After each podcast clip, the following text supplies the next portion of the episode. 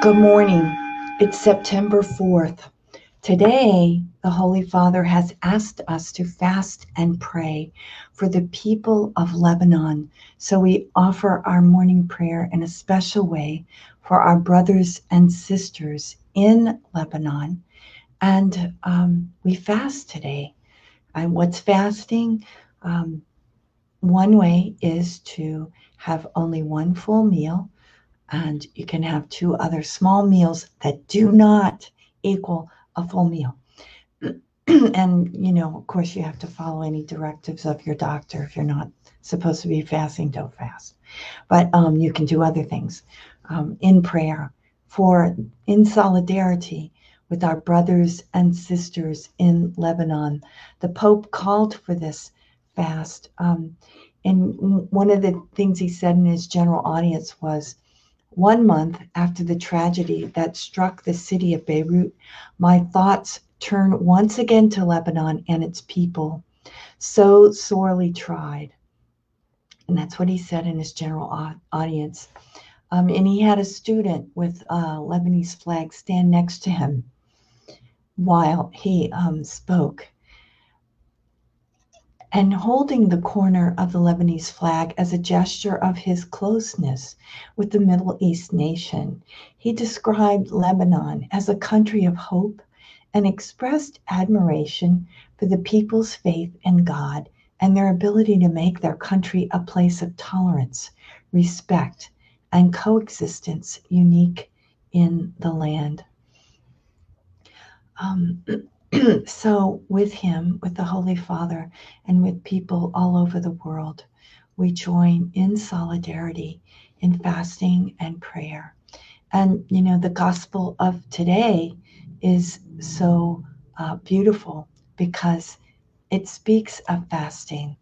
In Luke chapter 5, verses 33 through 39, we read The scribes and Pharisees said to Jesus, the disciples of John the Baptist fast often and offer prayers, and the disciples of the Pharisees do the same, but yours eat and drink. Jesus answered them, Can you make the wedding guests fast while the bridegroom is with them? But the days will come, and when the bridegroom is taken away from them, then they will fast in those days.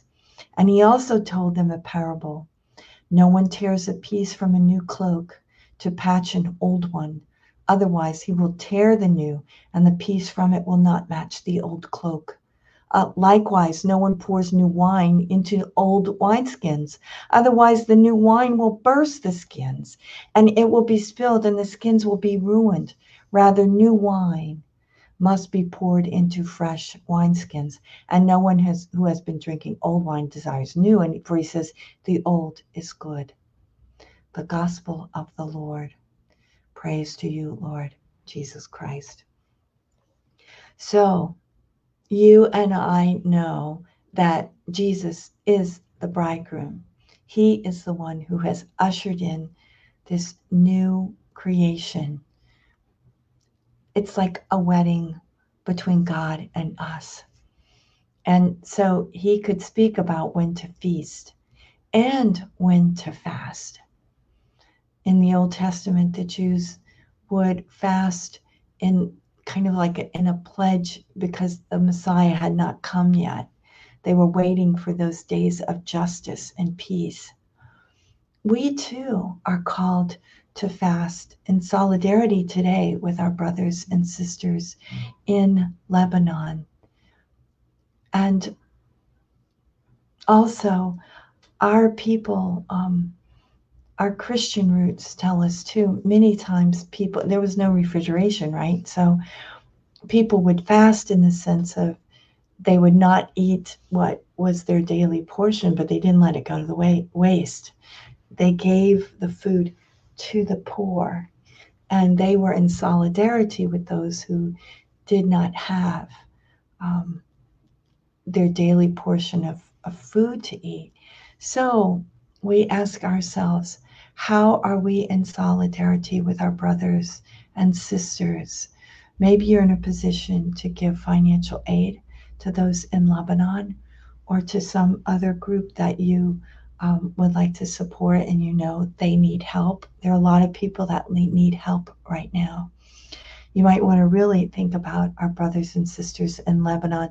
They were in terrible a terrible position even before the pandemic, and so many of their people are out of work. Um, the, inter- the Holy Father asked the international community to support Lebanon and to help it emerge from this grave crisis without being caught up in regional tensions. So we pray for the good of the people of this country. We reach out in hope. Um, we offer assistance, those of us who can. And certainly our prayer moves hearts of those who can help in substantial ways. But we do our part too. We make our offering of this day our morning offering. Divine Heart of Jesus, I offer you through the Immaculate Heart of Mary, Mother of the Church, in union with the Eucharistic sacrifice, my prayers my actions, my joys and sufferings of this day in reparation for sins and for the salvation of all men and women, according to the special intentions of our Holy Father Pope Francis, in the grace of the Holy Spirit, for the glory of the Heavenly Father. And we pray for vocations. Oh, Jesus, eternal shepherd of our souls, send good laborers into your harvest. Thanks so much for joining me and um, you have a most blessed day. We ask God's blessing on us all. In the name of the Father, and the Son, and of the Holy Spirit. Amen. Take care.